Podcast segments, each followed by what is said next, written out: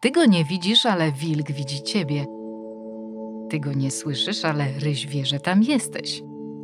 Jesteśmy częścią fascynującego świata przyrody. Otwórz oczy i uszy na naturę. Naturalnie z WWF. Katarzyna Karpa-Świderek, zapraszam.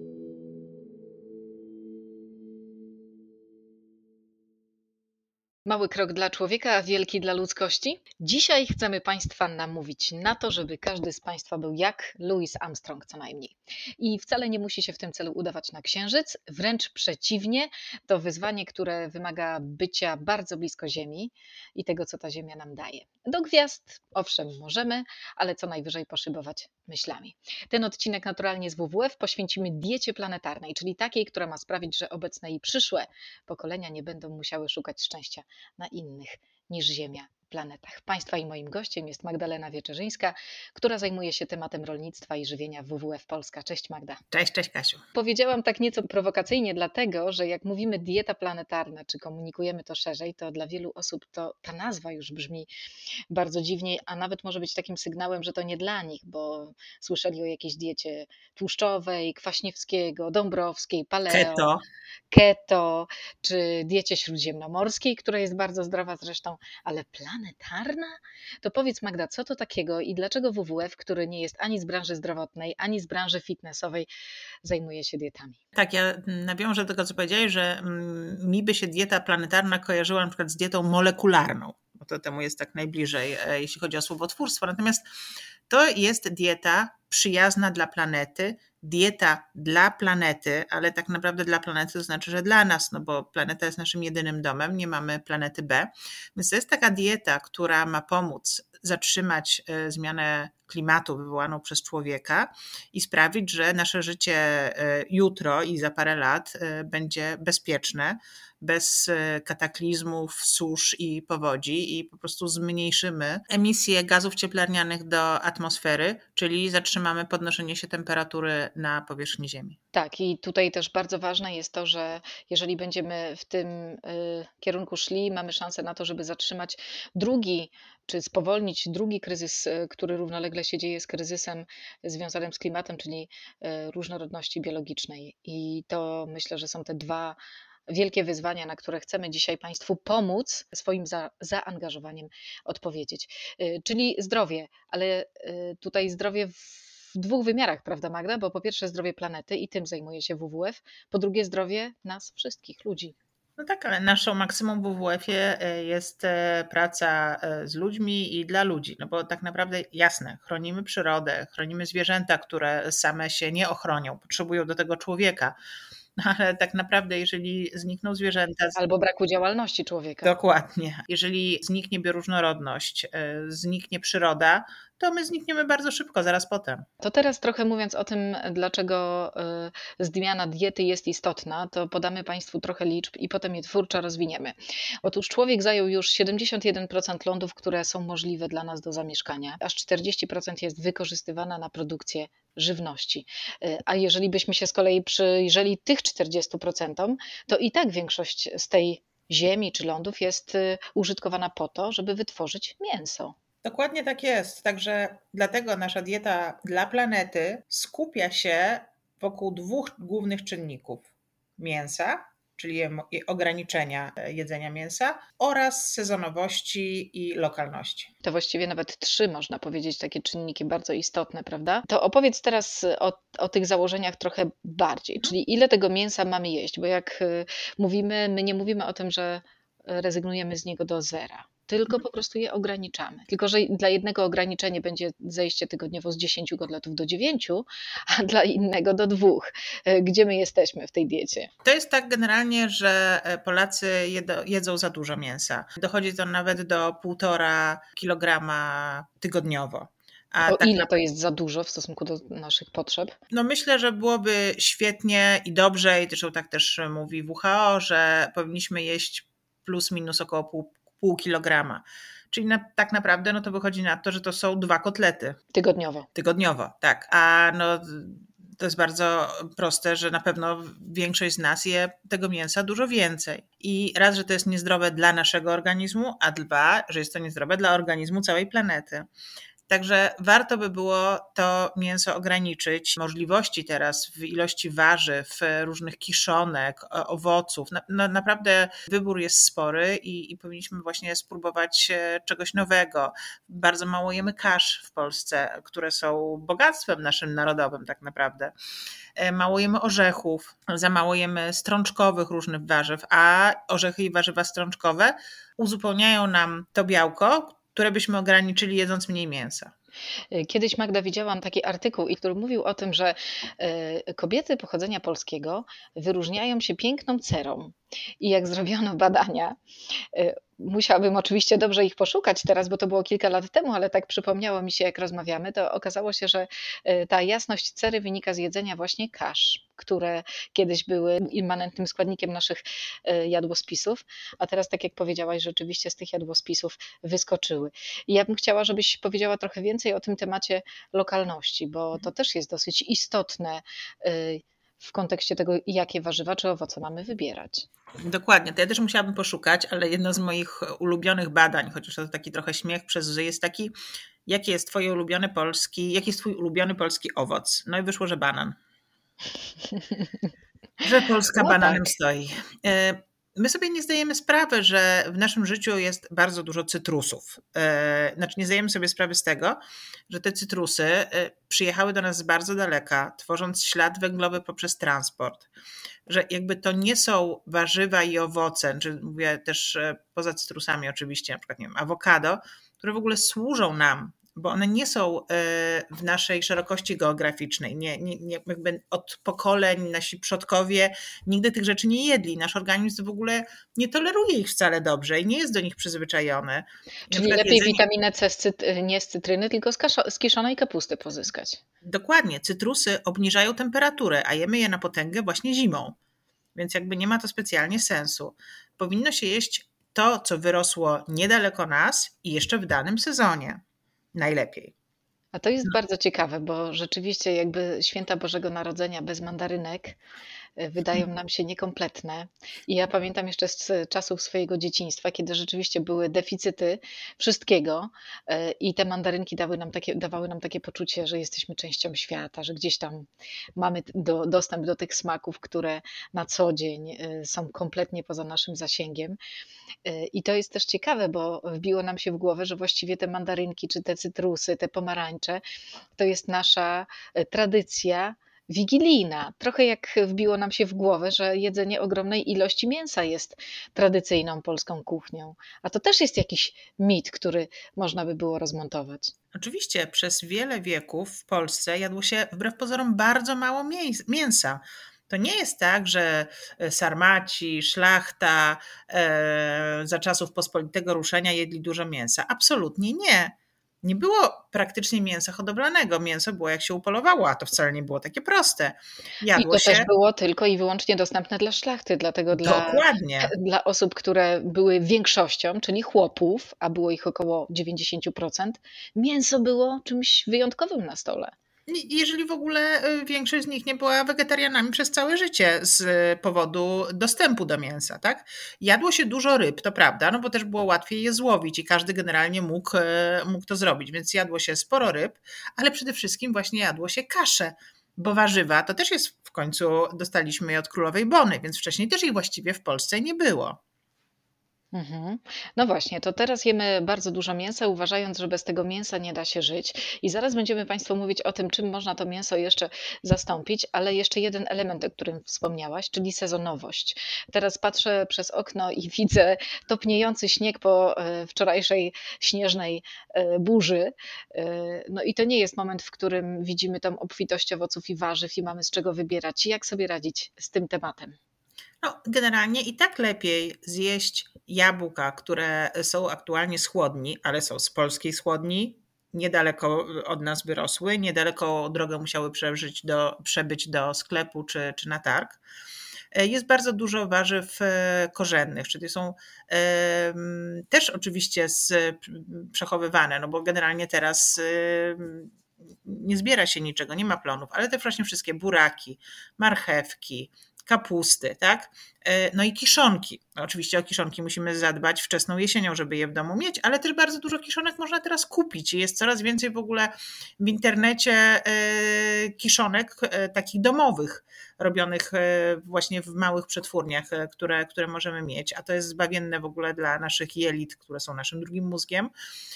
A tak naprawdę w, w Polsce kiszonki się zazwyczaj ograniczały do kapusty czy czy ogórków, tak? A, a zakisić można, można wszystko, włącznie ze szparagami.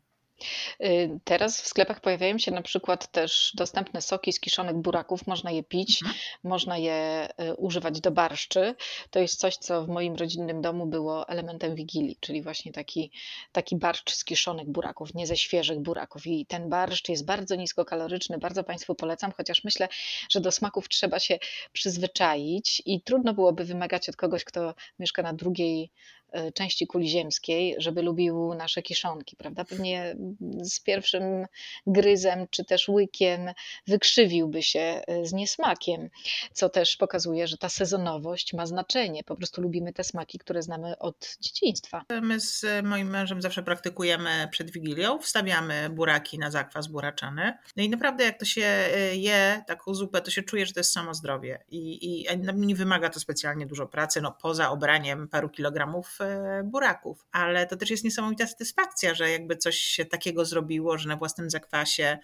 Więc teraz trochę więcej pracujemy w domu, dużo z nas jest na home office, nie, nie mamy tych dojazdów do pracy, więc mamy troszkę więcej czasu, więc fajnie by postawić na, na rzeczy, które się robi w domu. Mhm. Nie każdy jednak pracuje w domu. Y, niektórzy cały czas do tej pracy muszą dojechać, ale i dla takich osób jest y, przecież szansa, bo jest coraz więcej bardzo dobrych, zdrowych restauracji, także które y, tą wegetariańską kuchnię oferują. Warszawa jest jednym z najlepiej pod tym względem uposażonych miast, ale wiele innych polskich miast też nie pozostaje daleko w tyle. No więc trochę jeszcze teraz o korzyściach dla planety jeżeli byśmy przeszli na tą dietę ograniczającą mięso, czy widać byłoby, zakładamy, że wszyscy przeszli, tak jesteśmy takimi idealistkami na początku roku, y, jeżeli wszyscy by zaczęli ograniczać mięso, to o ile by spadła emisja gazów cieplarnianych? Jeśli wszyscy byśmy nagle e, cudownie przeszli na dietę fleksitariańską, czyli ograniczającą mięso, tak? Musimy tak, tutaj dodać. Mhm. Tak, nie eliminującą, tylko ograniczającą, to mniej więcej emisja gazów cieplarnianych spadłaby o 18%. A emisja całość, z całości, y, czy z. Nie, no z tych oczywiście odpowiedzialnych za, produkcję za system żywieniowy, tak. Tak, czyli y, ślad y, produkcji żywieniowej, jeśli chodzi o ślad węglowy, spadłby o 18%. No to ja jeszcze tutaj dopowiem, że mm, łącznie produkcja mięsa, tylko produkcja mięsa, bo nie mówimy o żywności, odpowiada za 14,5% gazów cieplarnianych w ogóle, a cała produkcja żywności za około 30%, czyli to, co my jemy, ma gigantyczne znaczenie.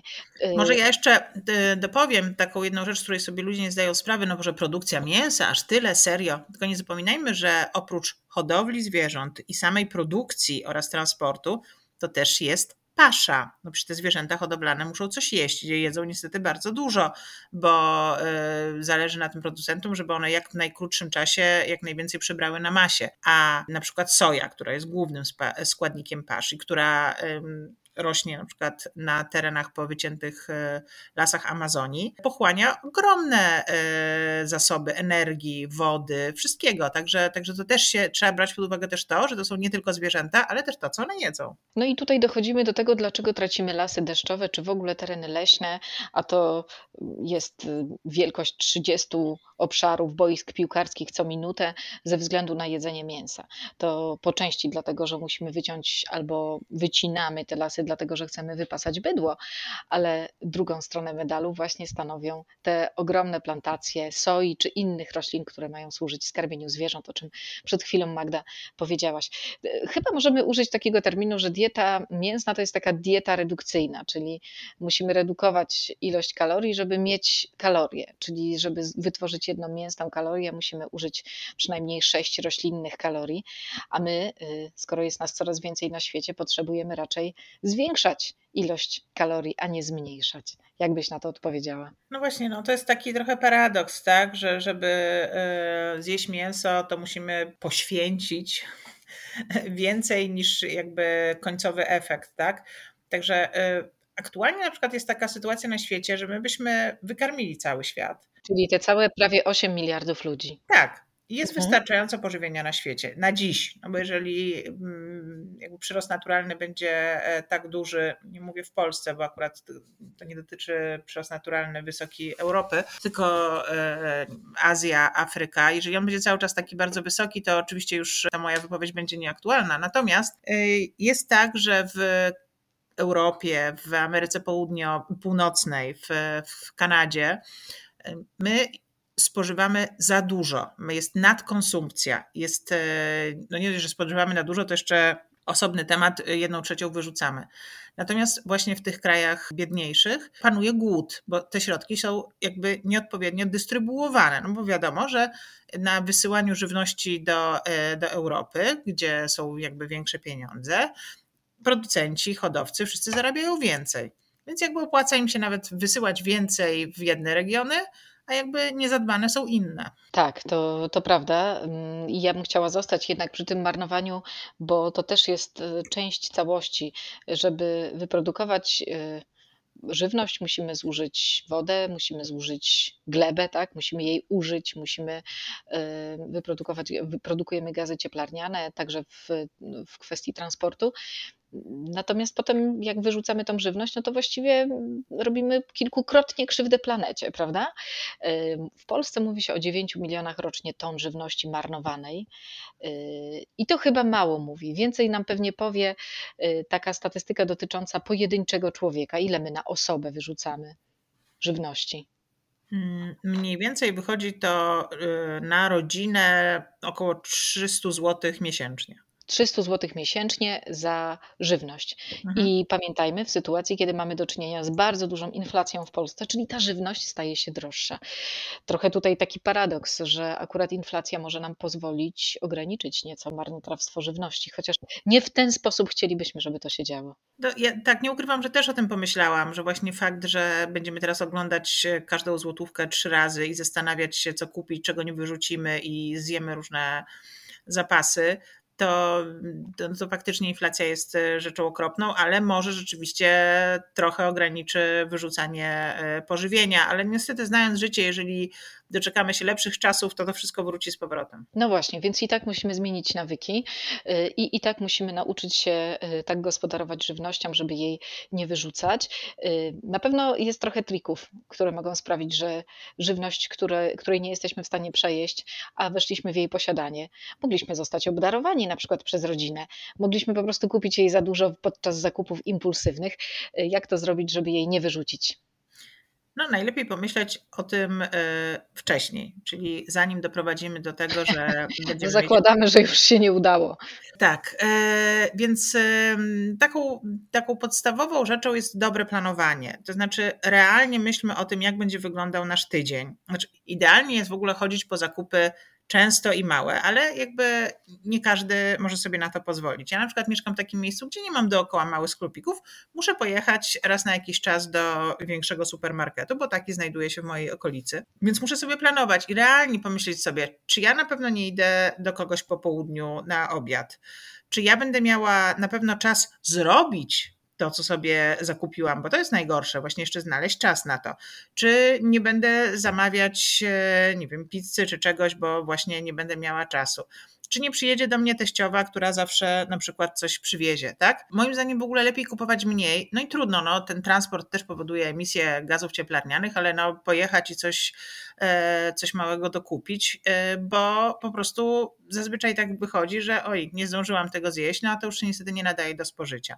Mrozić, mrozić, mrozić, jeszcze raz mrozić. Widzimy, że coś się nie nadaje, do zamrażalki. Ja wiem, że nie wszyscy mają duże, duże zamrażalki, ale mrozić i zjadać to w przyszłym, w kolejnym tygodniu, tak? Nie, że zostanie to tam na wieki wieków amen, tylko po prostu pamiętać, że to jest i podpisywać to, co jest w tej lodówce, tak? Żeby to nas nie zaskoczyło. O, rozmrożę sobie dzisiaj tutaj, prawda, fasolkę szparagową, otwieramy pudełeczko, ząg, zupełnie co innego, tak?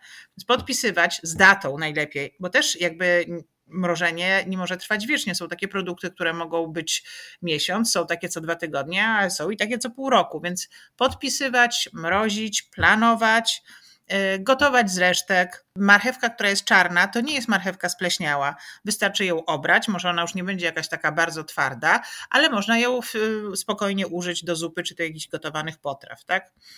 Zgniłe, troszeczkę miększe jabłko, zróbmy z tego szarlotkę albo nawet je upieczmy. To są wszystko bardzo dobre rady, zapisujemy je i spróbujemy się do nich stosować. Teraz trochę dziegciu w tej naszej y, beczce miodu. Oglądam najnowsze badania zrobione przez Morin Common i według tych badań wśród Polaków 1% to weganie, czyli ci, którzy w ogóle nie jedzą mięsa ani produktów odzwierzęcych, także miodu natomiast 3% to wegetarianie. I to mi się kłóci z takim obrazem nas samych w naszych oczach. Dostaję czasami od dziennikarzy pytanie, czy Polacy chętnie rezygnują z mięsa i że coraz więcej osób i że stało się to modne. A tutaj 4% ludzi, którzy nie jedzą mięsa versus ponad 60%, którzy w żaden sposób tego mięsa nie ograniczają. Jak to wyjaśnisz? No więc Polacy są um, bardzo dobrzy w deklaracjach. I w tych wszystkich niestety badaniach, i jak się kogoś zapytamy, to wszyscy tak zamierzają ograniczyć, tak jem mniej mięsa, no ale w rzeczywistości e, do tego nie dochodzi. Panuje bardzo dużo mitów, że jedzenie e, posiłków bezmięsnych jest pracochłonne, że trzeba się zastanawiać. No rzeczywiście, no, najłatwiej pójść do sklepu, kupić sałatę, ziemniaki i e, kotleta, tak? I 15 minut i mamy obiad ale to jest mit, bo e, tak naprawdę ugotować coś fajnego z kaszy, z warzywami, z boczniakami zajmuje tyle samo czasu, nie jest droższe, a nawet tańsze czasami i e, wcale nie jest pracochłonne. No po prostu trzeba się trochę przestawić i otworzyć, no tak jakby sobie wyobrazić. No jakbym nie miała mięsa, to co bym zrobiła? Nie iść też od razu w mączne produkty, tak, że zastąpić to tylko pierogami, kopytkami leniwymi, no bo to też nie o to chodzi, to nie są e, pełnowartościowe dania. Spróbować różnych przypraw. My używamy podstawowych sól, pieprz, no, papryka, a naprawdę są świetne przyprawy. Tu możemy sobie odpuścić lokalność i korzystać z przypraw e, z, z całego świata i naprawdę spróbować czegoś, czegoś innego, bo i tak samo się możemy najeść. Jest bardzo dużo wegan mm, maratończyków, sportowców, takich, którzy pracują fizycznie to da się zrobić i jakby nie jest tak, że jedyną siłę w mięśniach bierzemy z mięsa. Ja myślę, że w ogóle jak przechodzimy na taką dietę fleksitariańską, czy może w konsekwencji na wegetariańską, musimy zacząć myśleć, y, co kładziemy na talerzu. Bo to, o czym powiedziałaś, Magda, że wydaje się, że jest prościej y, zrobić mięsną potrawę, to jest jedno, ale drugie jest takie przekonanie, że jak już mam mięso, to już o reszcie nie muszę myśleć. No, zjedz ten kotlecik, ziemniaczki i warzywa zostaw, prawda? Natomiast Dokładnie to wcale tak nie działa. Możemy jeść bardzo niezdrowo jedząc mięso i możemy jeść bardzo zdrowo tego mięsa nie jedząc. Jak go nie jemy, zaczynamy myśleć, co jemy. Nie wiem, czy Państwo wiedzą, że na przykład boczniak jest jednym z niewielu grzybów, który zawiera białko. Może nie będzie to taka ilość jak w schabowym, ale e, białko jest. Tak? Możemy je uzupełnić jakimiś strączkami i będziemy mieli zrównoważony, bardzo ładny, kolorowy talerz. Mm, mówiąc o tym, przychodzi mi na myśl to, żeby jeszcze przekazać Państwu, co wychodzi z badań, jeśli chodzi o argumenty, dlaczego z tego mięsa nie chcemy rezygnować. I wykorzystam obecność Magdy do tego, żeby trochę się tutaj y, poznęcała nad tymi powodami i powiedziała, jak je ominąć, czy jak je obejść. Pierwszy, najważniejszy powód, i 34% ludzi tak powiedziało, to jest zamienniki nie smakują tak dobrze jak prawdziwe mięso. Ha? Ze smakiem się nie dyskutuje, Magdo. Ale ja absolutnie nie jestem zwolenniczką e, zamienników. Ja jestem naprawdę, myślę, wzorową fleksitarianką, bo jak przyjeżdża do mnie moja teściowa i zrobi mielone, nie odmówię, naprawdę. Ale rzeczywiście naprawdę ograniczyłam to mięso i, e, i szczerze mówiąc, nawet nie pamiętam, kiedy użyłam jakichś zamienników. Poszłam właśnie w bogactwo warzyw, owoców i e, przypraw różnych. Które nie udają steków, tylko są warzywami. Nie. Nie, nie. No, dopuszczam steki z kapusty, no ale to jest raczej e, udawanie, powiedziałabym, żartobliwe, tak? No bo one ze smakiem mięsa nie mają nic wspólnego, tylko z nazwą. I generalnie, no, korzystajmy z dobrodziejstw internetu. Ilość przepisów na super fajne, proste dania bezmięsne jest, bezmięsne jest naprawdę ogromna. Także. A gdzie ich szukać? Ja bardzo lubię e, jadłonomię to są cudowne przepisy. Mm, bardzo lubię kwestię smaku, która nie jest typowo e, wegetariańska, bo tam mięsne rzeczy też się znajdziają, ale po prostu można trafić na fajne przepisy e, bezmięsne. I też e, bardzo lubię, i tam są zupełnie proste przepisy z dostępnymi produktami, kuchnię Lidla. Tak, byłam dzisiaj na kuchni Lidla i widziałam bardzo fajny pomysł na y, kotlety y, warzywne. To troszeczkę coś, co jednak jest tym zamiennikiem, y, ale proste, smaczne. Opowiada o tym Karol Okrasa.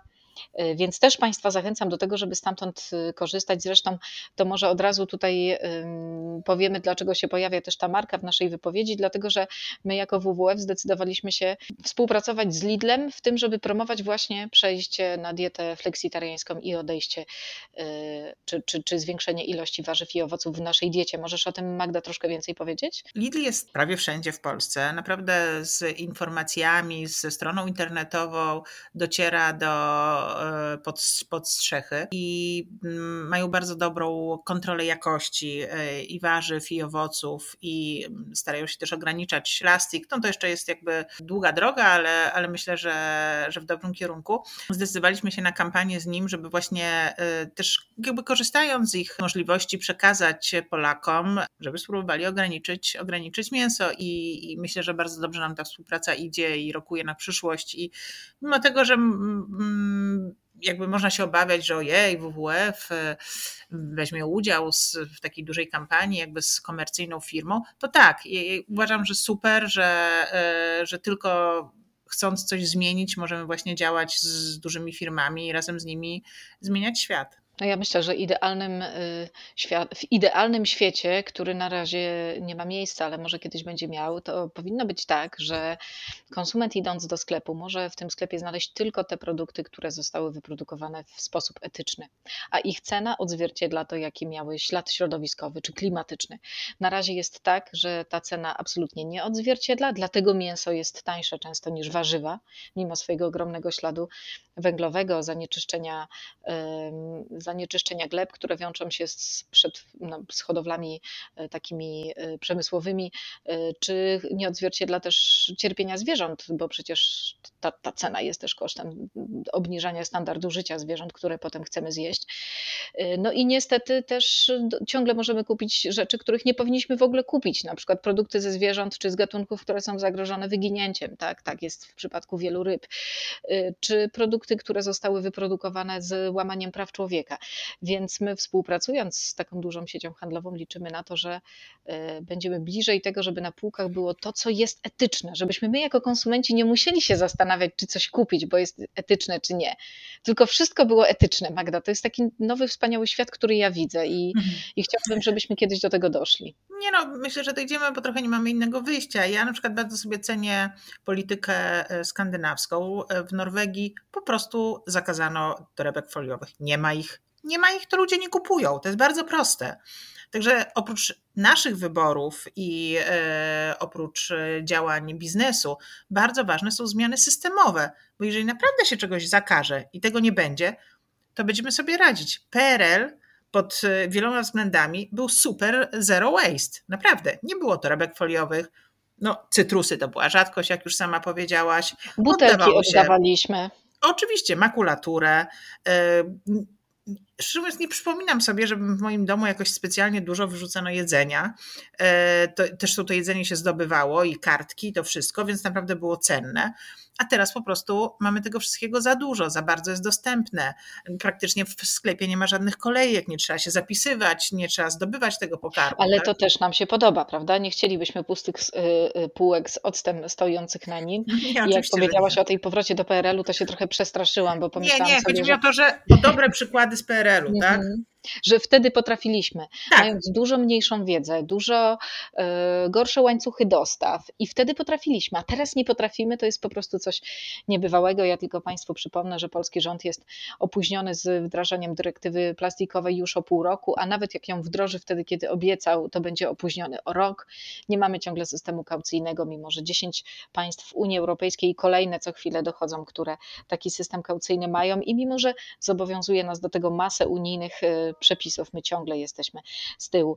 Mm, no właśnie, y, Magdo, to jeszcze tylko mm, przejdę szybko przez te y, powody, dla których nie chcemy przejść na ograniczyć mięsa, spożywania mięsa, to o tym, że nie smakuje tak dobrze jak prawdziwe mięso, o tym argumencie już powiedziałyśmy. Zamienniki są zbyt drogie. To może nie potrzebujemy zamienników. 27% osób mówi, że zamienniki są zbyt drogie, czyli nie widzi obiadu, który nie na swoim stole, który nie wyglądałby tak samo jak obiad mięsny, tylko nie był mięsem. To trochę smutne, świadczy o jakimś braku wyobraźni. Dokładnie, no to już się trochę będę powtarzać. No, zapom- znaczy, no może zapomnijmy o zapo- zamiennikach. No, spróbujmy otworzyć się na inne rzeczy, mm, nie na, żeby zastąpić mięso, tylko żeby poznać nowe smaki. No to jeszcze jeden argument. Wiele zamienników mięsa to produkty przetworzone i niezdrowe. No, niestety e, po części tak jest. My jakby mm, nie do końca wiemy czasami, co się w tych zamiennikach znajduje, czy nie ma na przykład tam za dużo soi, e, co tam jest. Także tak jak mówię, zamienniki to zawsze są też jakieś półprodukty, prawda? To nie, to nie są domowe posiłki, więc lepiej zrobić coś samemu. Tak, to prawda, y, ale też pamiętajmy, że jeżeli byśmy zostali przy takiej tezie, że zamienniki są niezdrowe, to wtedy sugerujemy, że mięso jest nieprzetworzone i zdrowe, a to też nie jest prawda. Nie, to nie. nie prawda? Nie, no bo to nie, troszeczkę tak, zamienniki są niezdrowe, więc zostaje przy mięsie, bo w, do, w dopowiedzeniu jest zdrowe. Nie, nie, to tak nie jest. No chodzi o to, że po prostu jasne, że na pewno są i dobre zamienniki, i, a czasami też się pokusza jakiś kotlecik z, z buraków e, kupny, ale najpierw bardzo dobrze przeczytam, co tam w środku na etykiecie jest napisane. Natomiast po prostu chciałabym zachęcić do tego, żeby nie wymieniać mięso na zamienniki, tylko po prostu zacząć e, jeść obiady bezmięsne, ale też mówimy nie, to nie chodzi o to, żeby e, zrezygnować z mięsa zupełnie, tylko żeby ograniczyć, żeby poeksperymentować w tej kuchni, zrobić jeden, dwa na początek e, obiady bez mięsa e, i zobaczyć, na przykład nie trzeba dodawać do zupy mięsa. No nie, można zrobić nawet rosół bezmięsny, ale to już jest wyższa szkoła jazdy. Natomiast spróbować, jak ta zupa będzie smakowała, jak nie dodamy mięsa. Bo ja zaczęłam tak robić i się okazało, że naprawdę są pyszne. Ja myślę, że też wiele osób zapomina o tym, że mięso kiedyś było zwierzęciem. Wiem, że to może brzmi głupio, ale przyzwyczailiśmy się do tego, żeby nie myśleć też o tej etycznej stronie. Y, I ja nie będę tego tutaj rozwijać, ale po prostu y, to zaflaguję, może zawieszę ten temat na kołku. Kiedyś, dawno temu, ludzie wiedzieli skąd pochodzi mięso, bo też spotykali się z jadkami. To nawet były jadki, były, przecież były w centrach miast, wiedzieli czym są rzeźnie. Y, wielu ludzi, którzy jakby optuje za odejściem od mięsa, mówi, że ludzie przestaliby jeść mięso, gdyby rzeźnie były w centrach miast. No, miejmy nadzieję, że się tego nie doczekamy, ale miejmy nadzieję też, że coraz mniej tych rzeźni po prostu będzie światu potrzebnych. Coś jeszcze na koniec, jakaś refleksja, jakieś Twoje jedno, jedyne przemyślenie, które masz okazję przekazać, nakłaniając ludzi do tego, żeby pomyśleli o zmianie diety z nowym rokiem? Często obserwuję e, na przykład pod naszymi różnymi postami odnośnie diety taki, takie komentarze. Nie będziecie mi mówić, co mam jeść, będę jadł mięso, bo lubię. E, jak możecie mi mówić, co mam jeść? I tak sobie myślę, no okej, okay, masz prawo tak mówić, tylko zastanawiam się, czy ci ludzie później nie powiedzą, dlaczego mi nie mówiliście, że będzie taki straszny klimat za parę lat? Dlaczego mi nie mówiliście, że nie będę miał wody? Dlaczego nikt nie zareagował? No właśnie reagowaliśmy, tylko nikt nie chciał nas słuchać. To jest jedna rzecz, a druga jest taka, że dla mnie flexitarianizm to jest po prostu fajna przygoda w kuchni e, i wszystkim ją polecam. Wspaniale, bardzo Ci dziękuję Magdo. Ja zamknę naszą rozmowę klamrą, bo lubię takie klemerki na koniec domykać i ona będzie mówiła o tym, że rzeczywiście ten, ta zmiana w kuchni może być niewielkim krokiem, ale jak dokona tego kroku wiele milionów ludzi, no to będziemy mieli e, wielki krok do tego, żeby e, spowolnić czy nawet uciec przed katastrofą klimatyczną i tego nam wszystkim, no właściwie na początku tego nowego 2022 roku także życzę. Dzięki serdeczne. Dzięki Kasiu. Otworzyłeś oczy i uszy na naturę? Naturalnie z WWF. Więcej naszych rozmów znajdziesz w najpopularniejszych aplikacjach podcastowych. Zajrzyj też na stronę www.pl. Katarzyna Karpa-Świderek. Do usłyszenia.